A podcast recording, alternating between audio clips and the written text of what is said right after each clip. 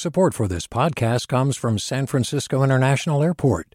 At SFO, you can discover award winning flavors and unique shops all before takeoff. Learn more about what's at SFO at flysfo.com.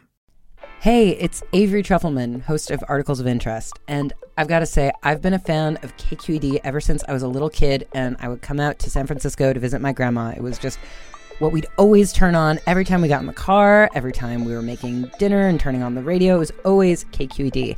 And then over the years, I've become a massive fan of KQED podcasts because this is local reporting at its best. These are answers to questions you've always wanted to know, interviews with exciting, unusual voices, necessary journalism, all told with love and care and artistry. And did you know that a majority of KQED's funding actually comes from members? It's just people like you and me supporting the programs they love while also getting access to cool events, behind the scenes footage, and so much more. If you want to sign up and be a part of this amazing community, visit donate.kqed.org slash podcasts to become a member today. That's podcasts with an S.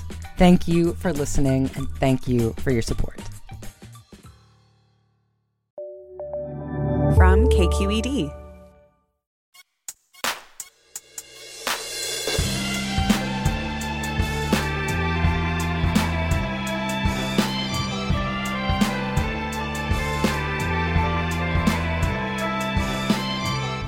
From KQED in San Francisco, I'm Leslie McClurg. I'm in for Mina Kim. Coming up on Forum, for a while there, it felt like the tech sector was no longer the sure career path it used to be, as layoffs dominated headlines day after day. And then job cuts echoed in other sectors. That trend seemed to signal the end of the Great Resignation, which topped headlines in recent years as large numbers of workers ditched their jobs. But some economists say the pendulum actually hasn't swung as far as it seems. Employees may still hold the power. We'll learn more. That's next after this news.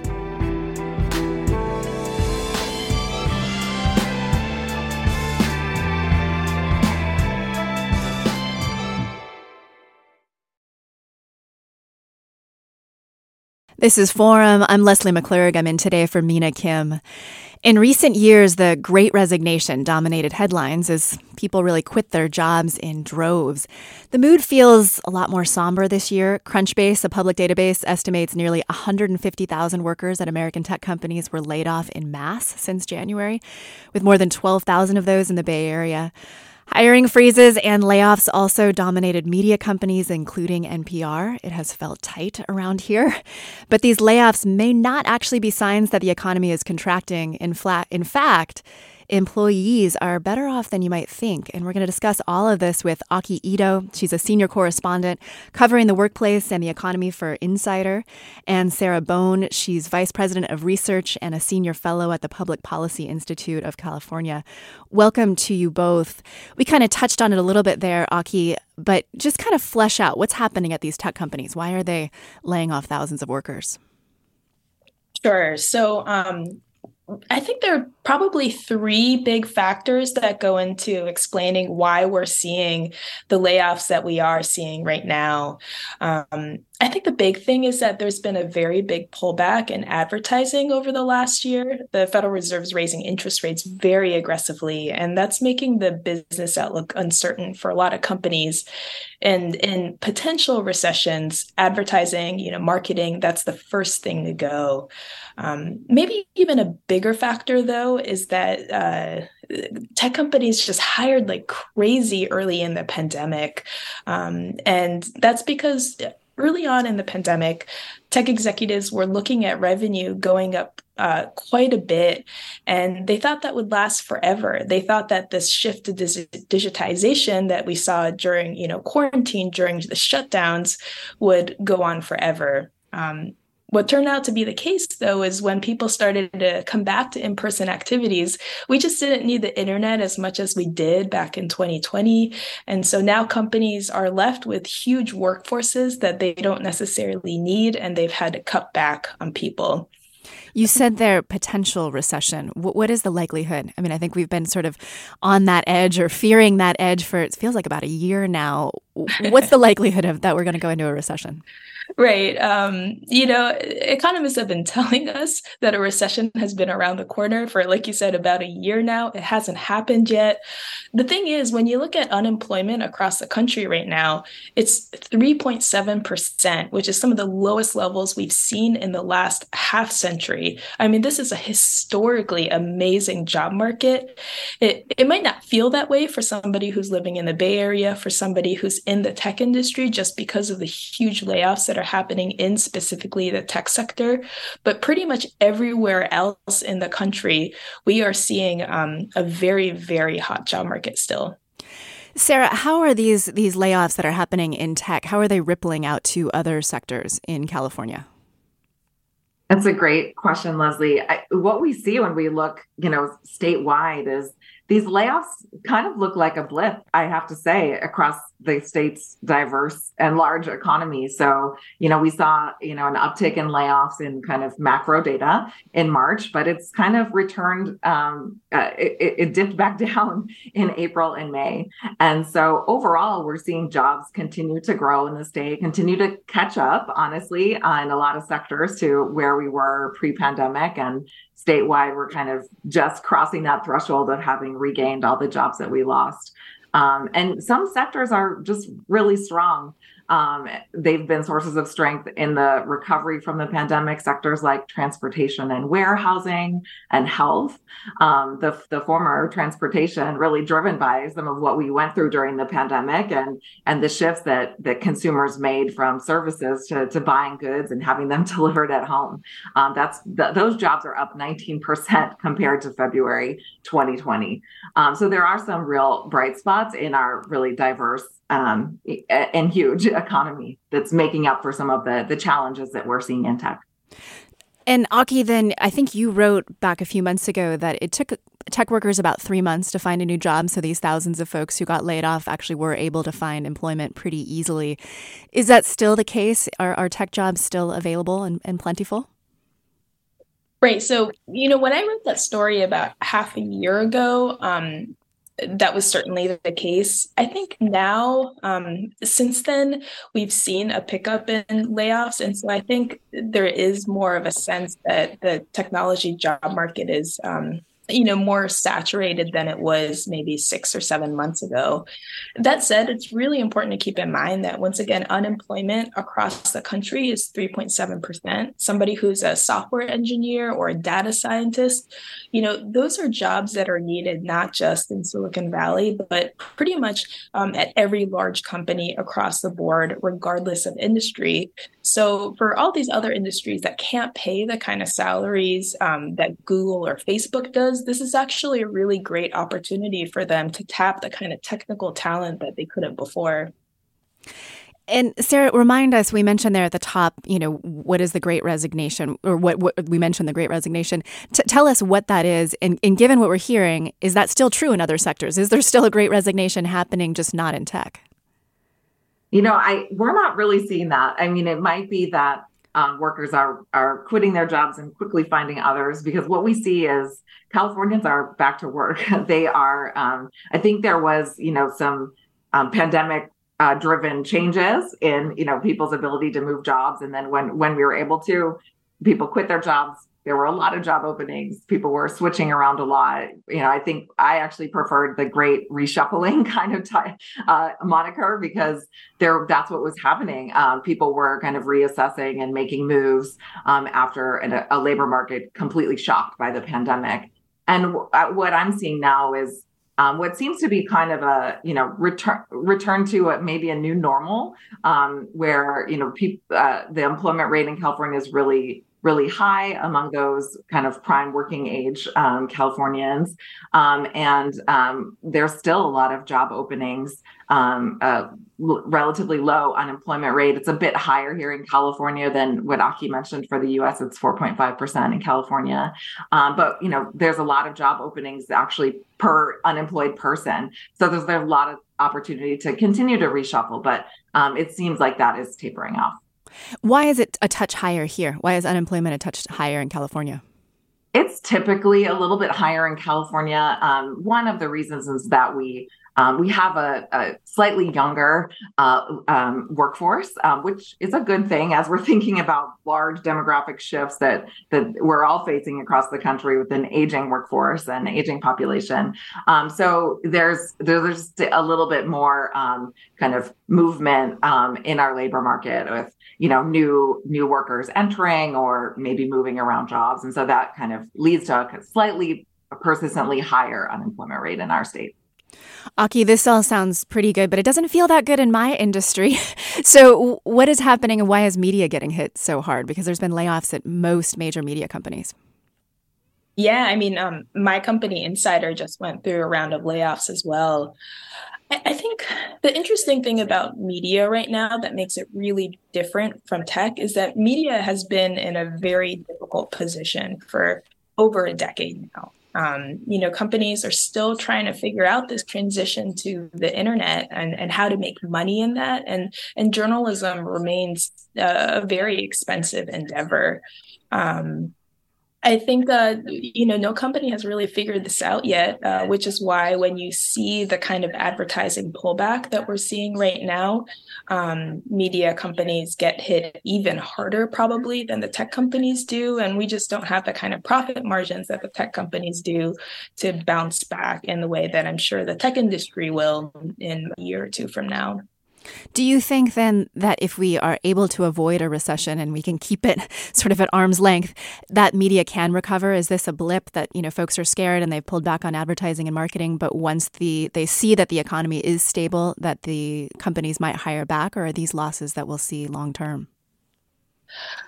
You know, we might see um, a stop in kind of the hemorrhaging of jobs uh, if you know the economy bounces back but i'm not sure we're going to see the kind of heady days that we saw back in the 80s or the 90s for example. I think to see that we need to see a pretty fundamental shift in media um, you know where companies actually try to fig- actually succeed in figuring out how to make money in the internet age and i just don't think we're seeing that right now Sarah, what are you seeing across the board in terms of the demographics? Are there certain groups that are getting, you know, hit harder or is it kind of rosy news, you know, all across the board in terms of, you know, male, female and our socioeconomics? Are, are there groups that are getting hitting, hit harder right now? There are some interesting patterns that we were really concerned at the outset of the pandemic about you know what would this do to inequality across the the, the um, income distribution across groups in California. Um, and there was a lot of discussion you may remember about are we going to have an equitable recovery? Um, because the pattern is that recessions hit lower income families hardest and they take the longest to recover. And that means that then that translates um, down to um, you know, race ethnic differences where um, families of color tend to recover slower as well. Um, we actually saw signs during the recovery, and we're still seeing signs today that that did not happen. In fact, it was reversed in a lot of cases. So, um, you remember during the Great Recession, it was called a man session, and then we were starting to call this pandemic recession a, a she session because it was true. Um, women's employment rate fell by a lot more than men's employment rate during the, the worst of the pandemic. It fell about 19%, uh, which was substantial. Um, however, what we're seeing now is that actually, at least across gender, um, women's employment rate is up above what it was pre pandemic, um, while men are still kind of dragging behind a little bit in the latest data that I've looked at, which is kind of from the beginning of this year. I wish so, I had a snappy headline that we could put on that then. I like the she session and the rich session and the great resignation and yeah, what's happening now. Women are doing okay, it sounds like. We're checking in on the state of California's hiring landscape and labor market across different industries and hearing your experiences. We'd love to hear those experiences. What's been your experience applying for jobs lately? Have you recently been laid off? We'd love to hear your story. Or maybe you're coming out of college and you're a little bit nervous about entering the workforce. Tell us what's going on for you. Email your comments and questions to forum forum at kqed.org, or you can find us on Twitter or Facebook or Instagram. We're at KQED Forum, or give us a call now at 866 733 6786. That's 866 733 6786. We're joined by Aki Ito. She's a senior correspondent covering the workplace and the economy, and Sarah Bohn, vice president of research and a senior fellow at the Public Policy Institute of California. If you have questions for either of those, give us a call. Again, that's 866 733 6786. 866 733 833 6786. We'll be right back after this break.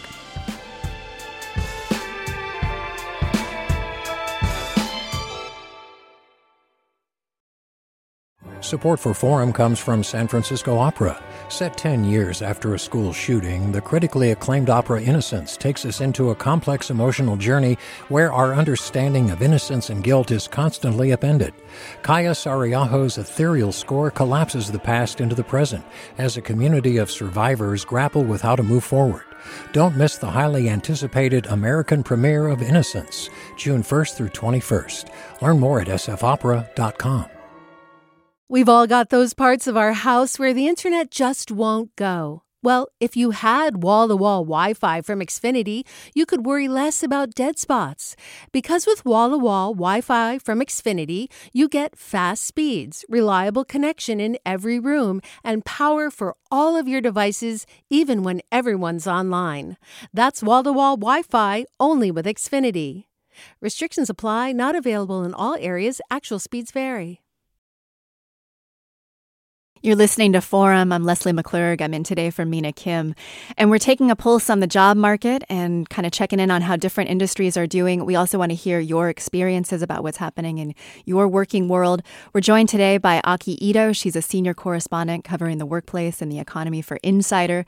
And Sarah Bohn. She's vice president of research and a senior fellow at the Public Policy Institute of California. And again, we'd love to hear from you. What's been your experience applying for a job lately, or maybe you've been laid off? Tell us what's going on.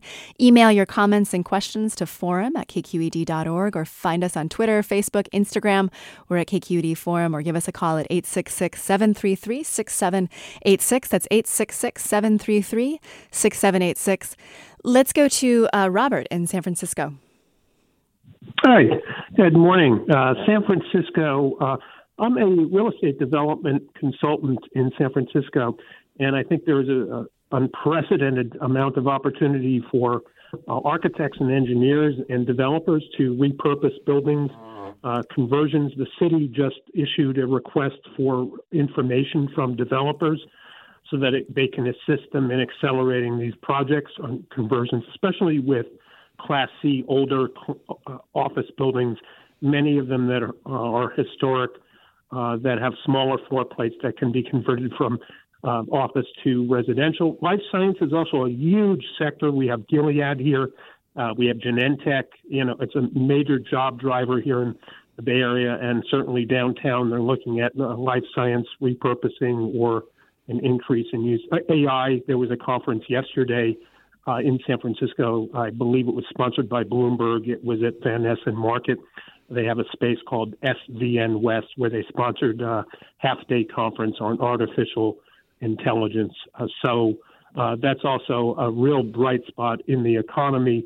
Uh, finance has always been a bright spot and will, will continue to be.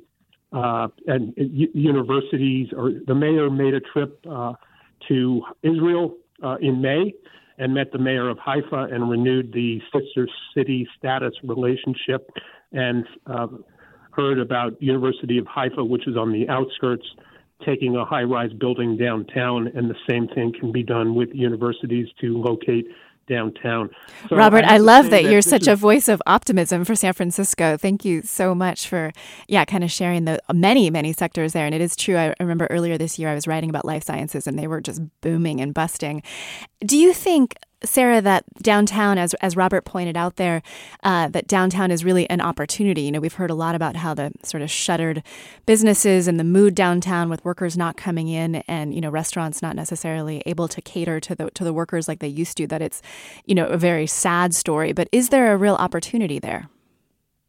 Well, even though I'm a dismal scientist and economist, I'm, I'm also an optimist. So I think so. I mean, the the Bay Area and California's economy, as I mentioned earlier, is really diverse, and um, so that leads to you know many of the bright spots that Robert mentioned, even in you know this era of dramatic change for d- downtown business districts. It's not just San Francisco's, but you know, in downtown LA, downtown Sacramento, um, you see a real market change, and of course, patterns of office workers, and then uh, how that translates to the businesses that serve them. And we're still seeing in San Francisco, I would say, more of a drag from that on um, kind of jobs overall, and you know, the leisure and hospitality sector, for instance, um, as compared to some of those other cities that I mentioned. So I think it's a it's a real challenge and it's a it's a real transition maybe another kind of reshuffling if we want to come up with a term that we're um, we're living through and it's unclear to me how long that will take but i think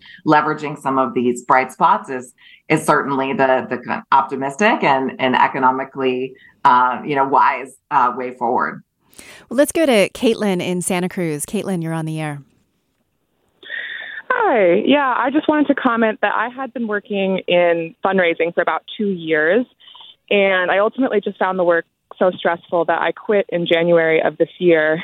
And I was really surprised when, like, three weeks into job hunting, I was hired up by a human resources company in the hospitality industry. So it just felt very different than job markets I've experienced in the past. Thank you so much for sharing, Caitlin. I'm glad you found a new job. Congratulations. Uh, Pam writes, It's almost impossible right now to hire people to take care of disabled individuals or the elderly.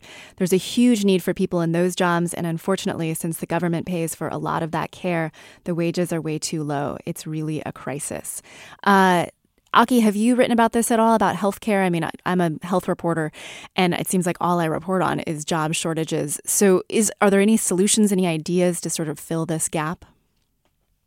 Yeah, I mean, I think uh, like you said, what makes it really difficult is that a lot of these jobs are funded by the government. And so, you know, unlike in the private industry, uh, if there's a shortage of workers, then you can just raise salaries and try to attract people that way, um, especially in, in these nonprofit jobs um, and also these uh, public sector jobs. You can't quite do that. There just isn't the kind of profit that there is in the private sector. Um, and as a result, these shortages continue and continue. Um, I'm not sure if I've seen any any solutions that feel like a real long term fix. This has been an issue in the economy well before the pandemic. And I, I absolutely agree that it's a critical issue. We have to fix this because otherwise, you know, people who need care, which is quite a sh- big share of our population right now and will be even bigger in the years ahead, are going to leave, um, they're going to be unserved. And that's a huge problem. We could do a whole show, or at least I feel like we could do a whole show on, on the problems with the shortages in healthcare. But instead, let's go to Troy in Morgan Hill. Troy, you're on the air. Thank you very much. I appreciate that. Um, I wanted to call in with two quick comments, if I could. My perspective is this I'm a senior director of global talent acquisition for a publicly traded bid market, so I manage lots of recruiters. And I would think that um, employment in the talent acquisition industry is a very good leading indicator of where organizations are going with hiring. And I'll tell you this very soberly um, most of my recruiting associates and friends are not working. If you're a contract recruiter right now looking to pick up work, you are not going to find it in the Bay Area. Hmm. And the second comment that I wanted to make is I heard earlier in the program they were talking about the number of positions posted and how it looks like a very robust um, employment landscape. Um, I'll tell you this as a leader in talent acquisition, I've received a lot of pressure from the uplines to keep positions posted that I know we're never going to hire for. The organizations at one point had these positions when things start to go south, when uh, funding dries up, whatever. They like to keep those positions online like they still exist. And the reason why I've received that pressure is they don't want the investors of the organizations going online and have a, like the organization's not green and growing and thriving. So I've had a lot of pressure to keep positions open that I know we will never hire for. Ooh, Sarah, comment there? That is so interesting, Troy. Thanks for sharing that. It's the insights that we don't see as researchers looking at the, the data overall. So um, I'd love to take that into account. And I guess, you know, we can think about that in optimistic or pessimistic ways as there's still a lot of uncertainty in our economy whether we're on the brink of a recession or not. Um, we've been on, it feels like we've been on that brink for some time. Um, but the other indicators are, are looking pretty strong in addition to job postings, you know, things like actual new jobs in the state still still in positive territory. So um, I, I, guess the optimistic part of me is hoping that um, as this uncertainty wanes, um, uh, that we'll be able to maybe fill some of those open positions in the long run. A listener writes, "I am rec- I was recently laid off from retail apparel in San Francisco. I'm not holding high hope I'll be finding anything this year, so I'm picking up freelance gigs when I can to help to get by. Big layoffs for companies such as Gap and Stitch Fix have left the Bay Area market completely flat for the type of work I do. So I'm planning on early retirement, which involves renting out my house to go live abroad for a few months at the end of this year. Well, that sounds fun, although maybe not your ideal situation. Um, I would love to hear from. Oh, we got another call. Actually, let's let's go to Paul in San Francisco. Paul, you're on the air. Yes, I'd like to ask uh, your guest what the, uh, uh, how many of the jobs, uh, in terms of job growth in California, did, do they think will be union jobs? Hmm. Aki, you want to take that one?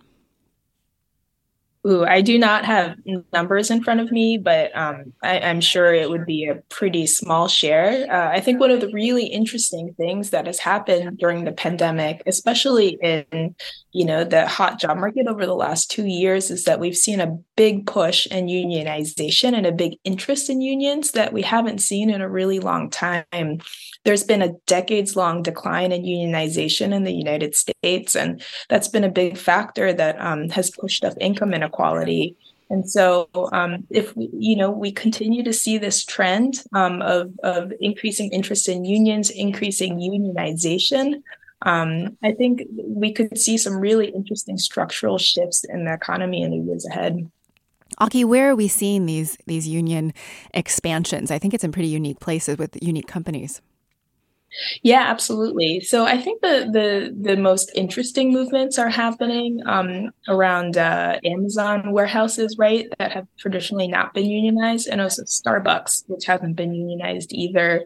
Um, Starbucks is an especially interesting case because these um, of course, like you know, the the manufacturing jobs have um, often been unionized in the country, but low wage service sector jobs traditionally haven't. Um, so uh, I think I think the the success that Starbucks employees have had in unionizing has been really interesting, um, and they're fighting not just for higher wages, right, but for um, more predictable schedules. Um, and so, um, if they continue to have success, then I think we can see real improvements in uh, their working conditions. Sarah, how is the blue car blue collar job market doing? How, how are truckers, that kind of world? Uh, what's it like out there? Well, truckers and the transportation and warehousing sector overall, you know, is up like like gangbusters. It's uh, jobs are up there 19% compared to pre-pandemic, and that's like if you look at jobs overall in the state, they're up two percent. So it's really been growing like crazy, um, and that offers a lot of opportunities for jobs, mostly in inland California. So it's actually um, been a boost to places like the Central Valley, the Inland Empire the Sacramento region to some extent um, that has um, buoyed them during the recovery and, and actually made them look like overperformers compared to the coastal um, parts of our state. Um, so that's good news for you know a, a recovery from such a severe um, recession that we had. Just to have those job opportunities there, um, of course, you then need to think uh, what what do those opportunities mean for for Californians? It's great to have a job, but it's um, it's great to have a job with upward mobility, and, and not all of the the wages offered in that sector are um, you know are, are super strong for the long term, especially relative to California's high cost of living. And so, I think some of these um, union um, and, and organizing um, uh, activities in the sector, uh, you, you, can see where that stems from. Um, but overall, it's been a, definitely a bright spot in the um, in the recovery from the pandemic. Aki, given that it's a bright spot, does that giving truckers more power to to say, you know, push for better hours, maybe better benefits, higher salaries? You know, trucking is a really interesting example because um, there's been a severe shortage of truckers for many, many years. It's not a recent phenomenon. Um, I've been hearing of, of some cases where, um, you know, now uh, what used to be like a long haul route um, is getting broken into smaller routes, and so that so that truckers can actually go home to their families at the end of the day. They're not doing as long distances. Um, and this is something that's not being necessarily pushed by unions or by collective action. it's just the reality of the market. Um, you know, these trucking companies can't attract enough workers, and so they're trying to make the you know the the conditions of the job much better to try to attract a new generation of people to come into this job. Well, Peter writes I'm a small business owner running a creative services agency, and my business has been impacted significantly by the tech industry's cost cutting. As these businesses cut staff, they are also cutting budgets for marketing. And as you mentioned on the show, advertising and therefore agencies like mine that support their initiatives. I know of several other companies similar to mine that have closed their doors for good, and I have made massive cuts to my workforce while the businesses we support still have tight spending rules in place. Sarah, would you say then that it's a little, I mean, as you're hearing folks write in, is it a little bit murkier than maybe we, you know, it's we're still good to go? Is it depend maybe on the sector itself? It, it, certainly does, and it varies a lot sector by sector, you know, region by region, city by city, um, and the challenges that small business owners face are are real, um, and, and you know, different sector by sector. I think it, you know, it translates into what we're seeing. You know, even though I, I I see when we look at the standard labor market statistics that we're still in positive territory.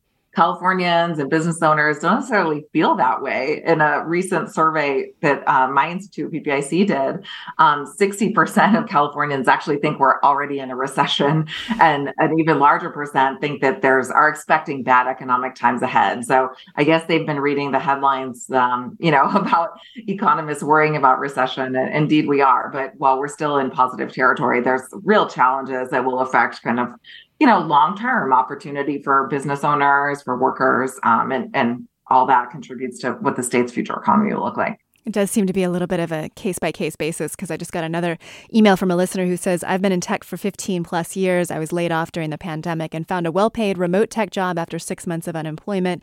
Then 18 months later, I was laid off again and collected five months of unemployment. Jobs available are at 70% of the pay rate of pre pandemic jobs and are mostly contracts.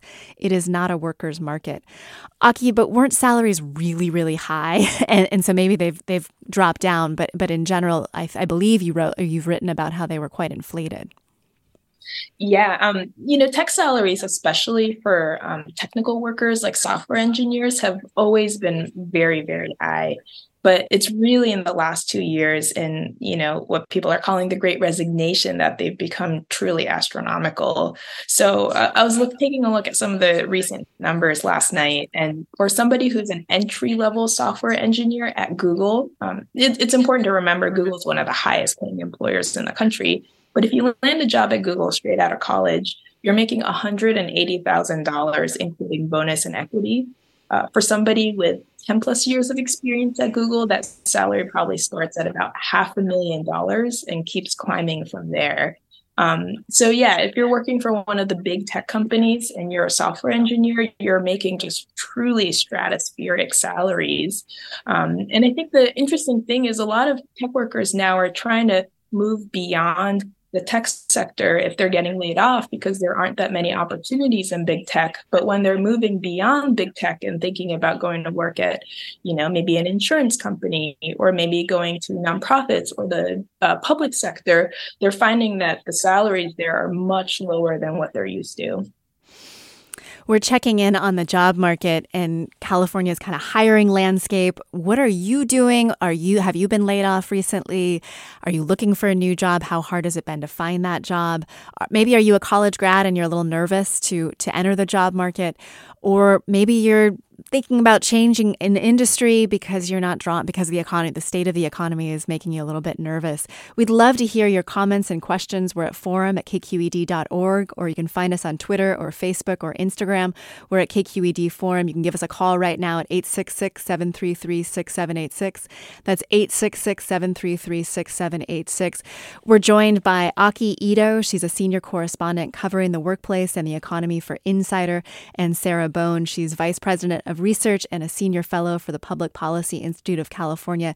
Maybe you have a question for one of our experts. Again, give us a call 866 733 6786. That's 866 733 6786. We'll be right back after this break.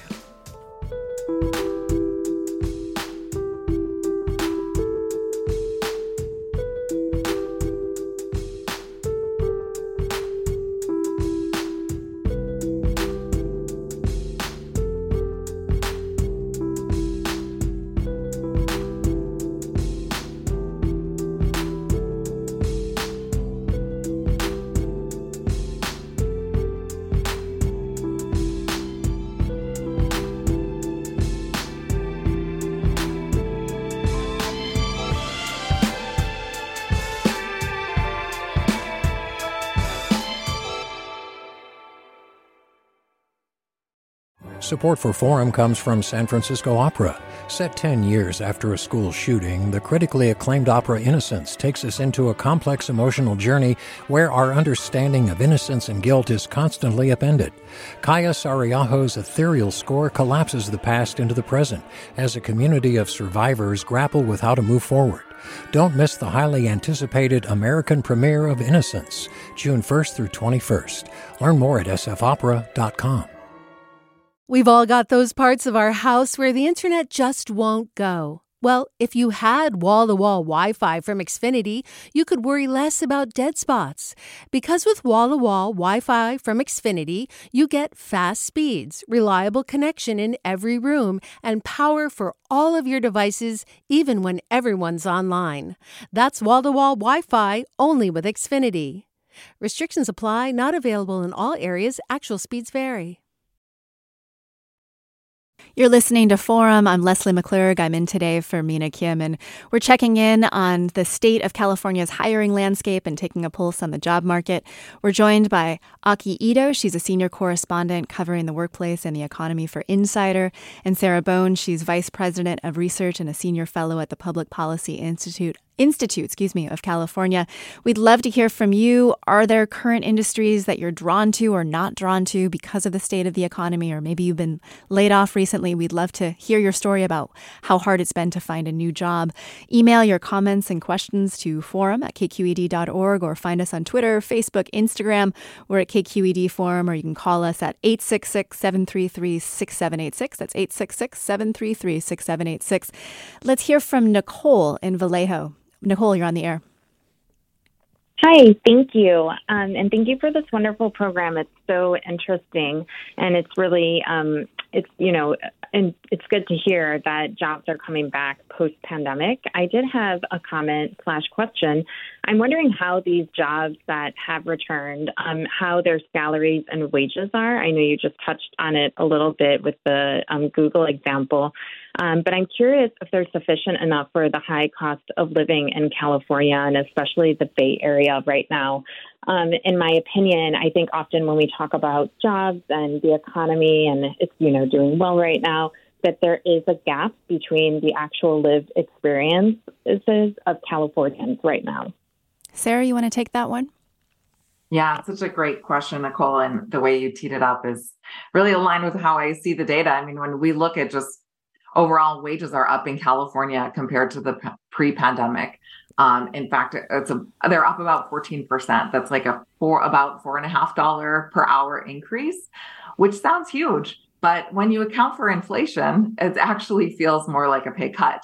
Um, and that's just like looking overall. So we saw you know, wages actually soared in the leisure and hospitality sector and the trade and transportation sector. They're up like 20 to 25% compared to before the pandemic. And part of that is, I think that the the the difficulty in hiring in those sectors and just like the strong demand there but those are lower wage jobs so that was good news to those of us who look at the distribution of jobs and opportunity across our economy and uh, and realize that those those low paying jobs uh, for many families mean they're working, but they're in poverty um, because of the high cost of living in the state. So, you know, these are these were like promising signs. They, I think they are, you know, it is good to see wages picking up, especially at the lower end of the spectrum. But at the end of the day, I, I, think it it really doesn't feel that way given high inflation and and you know the strong the high cost of living that we already had before that. Aki, I mean, I know I'm I feel that on a day-to-day basis. I can really kind of align with Nicole's my felt experience is that it is so expensive right now to to kind of just make your way in the Bay Area.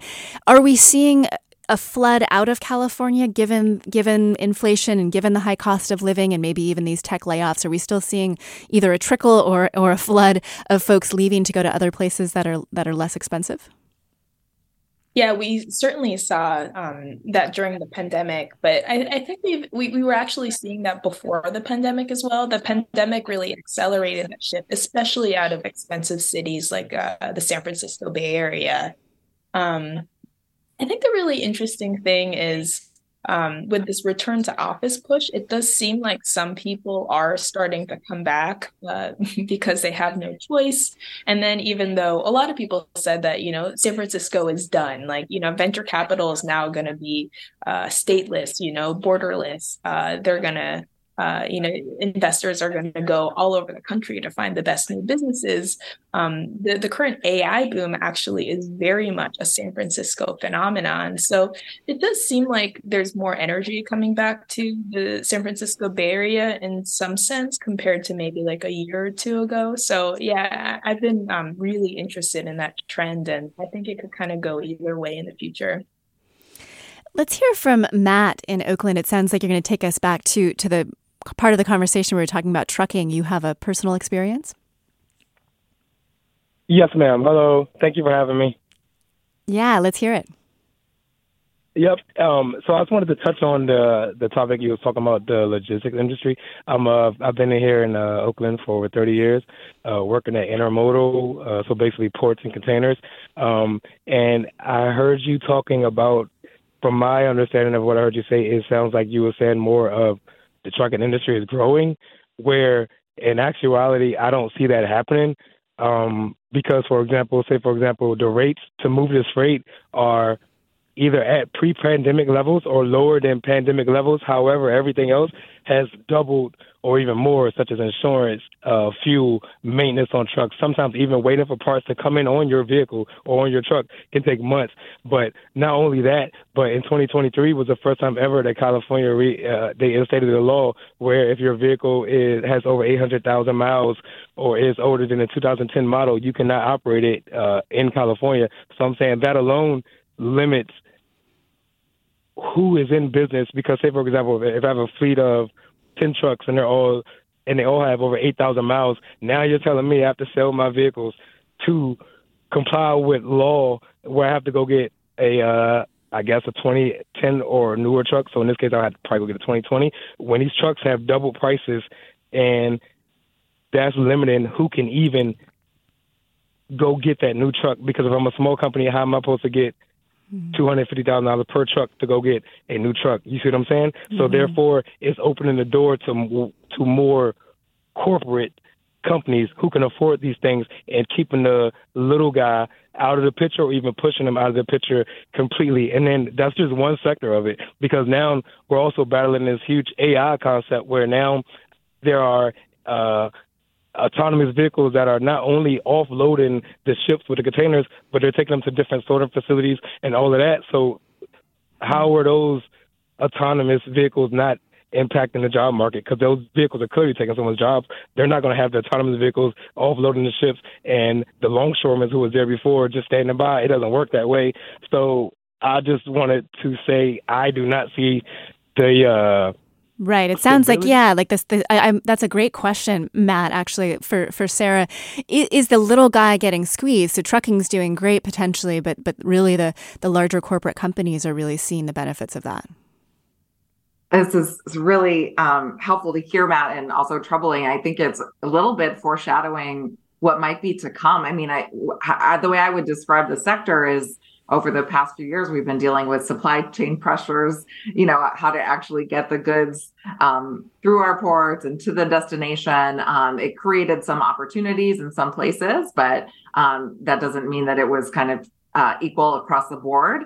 Um, so understanding how kind of small operators are affected is huge. And I, the other thing I heard in your comment is that um, you know, the pressure um, that comes from the climate goals that we have as a state um, that are ambitious and that will require a lot of shifts um, across a lot of sectors, a lot of businesses, and a lot of workers. Um, and so, how to do that in a way that uh, you know appreciates the kind of feedback that Matt offered, um, that kind of enables uh, all size businesses to be able to make those transitions, um, I think is the big challenge uh, on uh, you know, looking forward for our state um, while we have these, um, you know, well-intentioned and um, um ambitious goals for for climate. Um, just thinking about the the downstream impacts of that, and and also just how to make it a reality um, is is a huge challenge. Well, let's go to Greg in Sausalito. Greg, you're on the air. Hey there. Yeah, my name is Greg, and I wanted to share a couple observations to see if it resonates. Which is, uh, you know, I've been laid off uh, a couple of times in the last year or so in financial services, and I've noticed uh, being over 50 years old, it seems just much more difficult to find work, and it's frustrating because of a low unemployment rate. Um, wondering, hey, is, is is there room for older employees in this in this environment in the Bay Area? And secondly, wage growth seems to be subdued. It has been for a while, at least in financial services and for uh, financial executives. And I, I think that one of the dynamics is that the availability of remote work uh, nowadays after the pandemic has, has resulted in Bay Area wages for a number of professions and industries being held back and being levelized to other lower cost areas in the country. Hmm. Aki, do you want to take that one?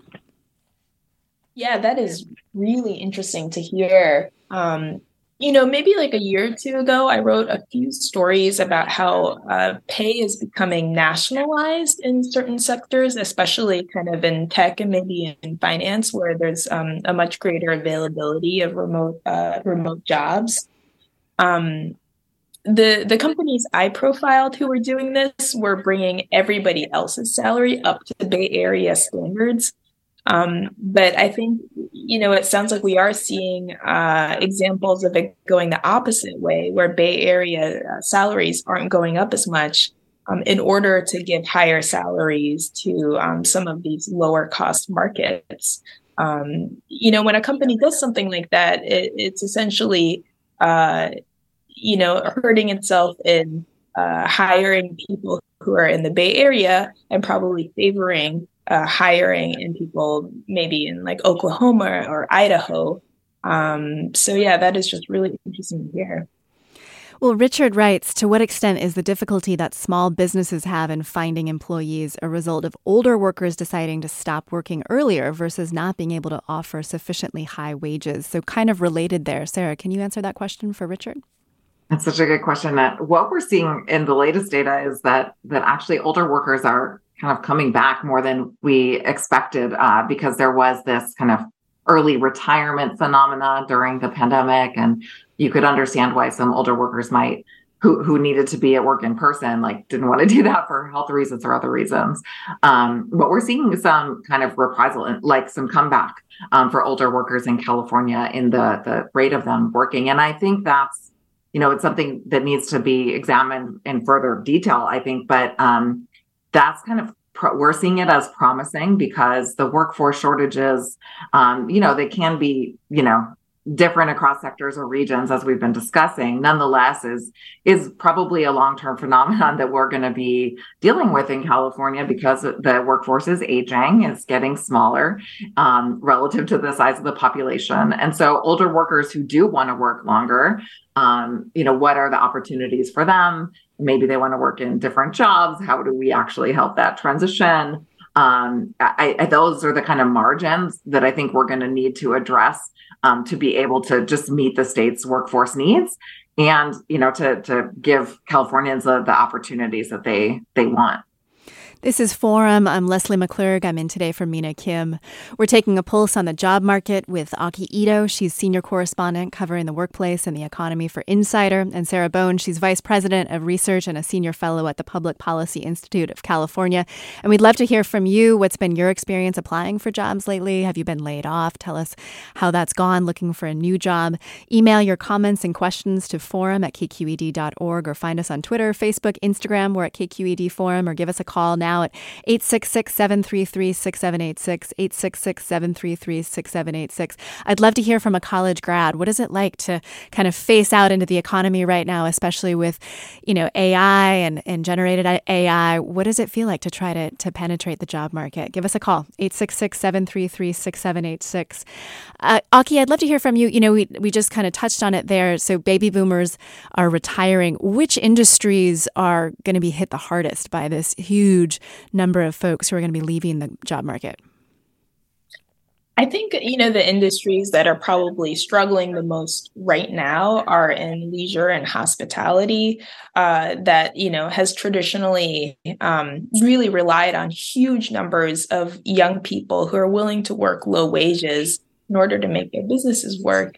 And the interesting thing is, we've already seen this in the last two years, right? Um, I think the, you know, one thing we saw in hotels, for example, is uh, because they couldn't hire um, enough people in their housekeeping staff, they ended up canceling daily cleanings. Um, and now uh, most hotels only clean your room when you're leaving. Um, that's probably going to be a permanent shift. Um, and I think in that way, as we see more severe uh, staffing shortages across different industries, um, there's going to be a huge amount of pressure for companies to try to save on labor, either in businesses, business practices, uh, like in the case of hotels, or in um, new technology and automation technology. Um, that could be maybe ChatGPT, or it could be in robotics. Let's go to Justin in Concord. Justin, you're on the air. Hey, uh, uh, thanks for taking my call.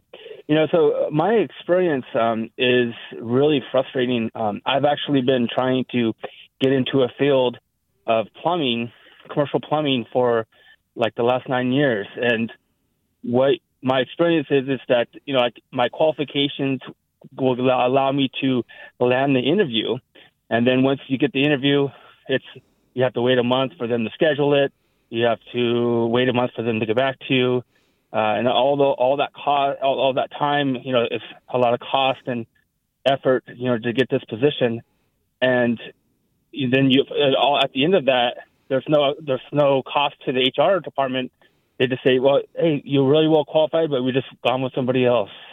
Hmm. And uh, what what what the what happens is is that say if I've worked in industry, we're both working in the plumbing industry, but I've been a manager and I'm willing to step down to a lower role because I want to live in a certain area, then I'll step down. And, and if, if you're at that high level and you're willing to step down, then you ace out all the other candidates that may want to to to go into that position. So you have um, a lot of companies that are not letting the new school in, you know, mm. and uh, it's just really frustrating.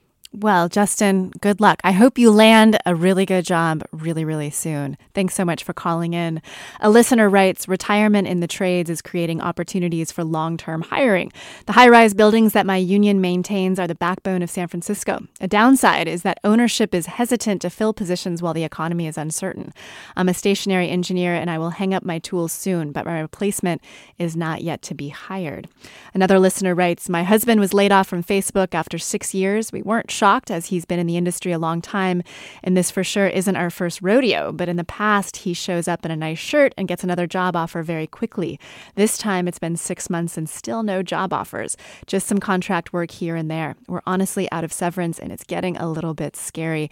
Quickly, before the end of the show, Sarah, here, I'd love to hear you know, we've heard a lot of individual cases that it's still hard out there, but the overall picture is that things are good that's what the overall labor statistics that we you know typically date recessions by are are telling us. It's still looking like we're in positive territory. But these might be the kind of you know stories and kind of leading indicators that um, you know californians are justifiably worried about and, and feeling the pinch from still feeling the pinch from inflation that we've been dealing with well, thank you both so much. Uh, we've been joined by Aki Ito. She's senior correspondent covering the workplace and the economy for Insider. And Sarah Bohn is the vice president of research and a senior fellow at the Public Policy Institute of California. Thank you for sprinkling us with some good news. And thank you, callers, for sobering us with your, your individual experiences. It's been a lot of fun. Thank you, Aki and Sarah. Thank you so much for having me on. Thank you. This hour of Forum has been produced by Carolyn Smith, Juan Carlos Lara, and Grace Juan. Marlena Jackson Retondo is our engagement producer. Francesca Fenzi is our digital community producer, and Susie Britton is our lead producer. Our engineers are Danny Bringer and Brendan Willard. Our interns are Lulu Rada and Jericho Reininger. Our vice president of news is Ethan Toven-Lindsey, and our chief content officer is Holly Kernan. We couldn't do it. It takes a village. I'm Leslie McClurg. Uh, I've been covering for Mina Kim this week, and next week you will be joined by Marisa Lagos. Thank you so much for listening. Have a great weekend.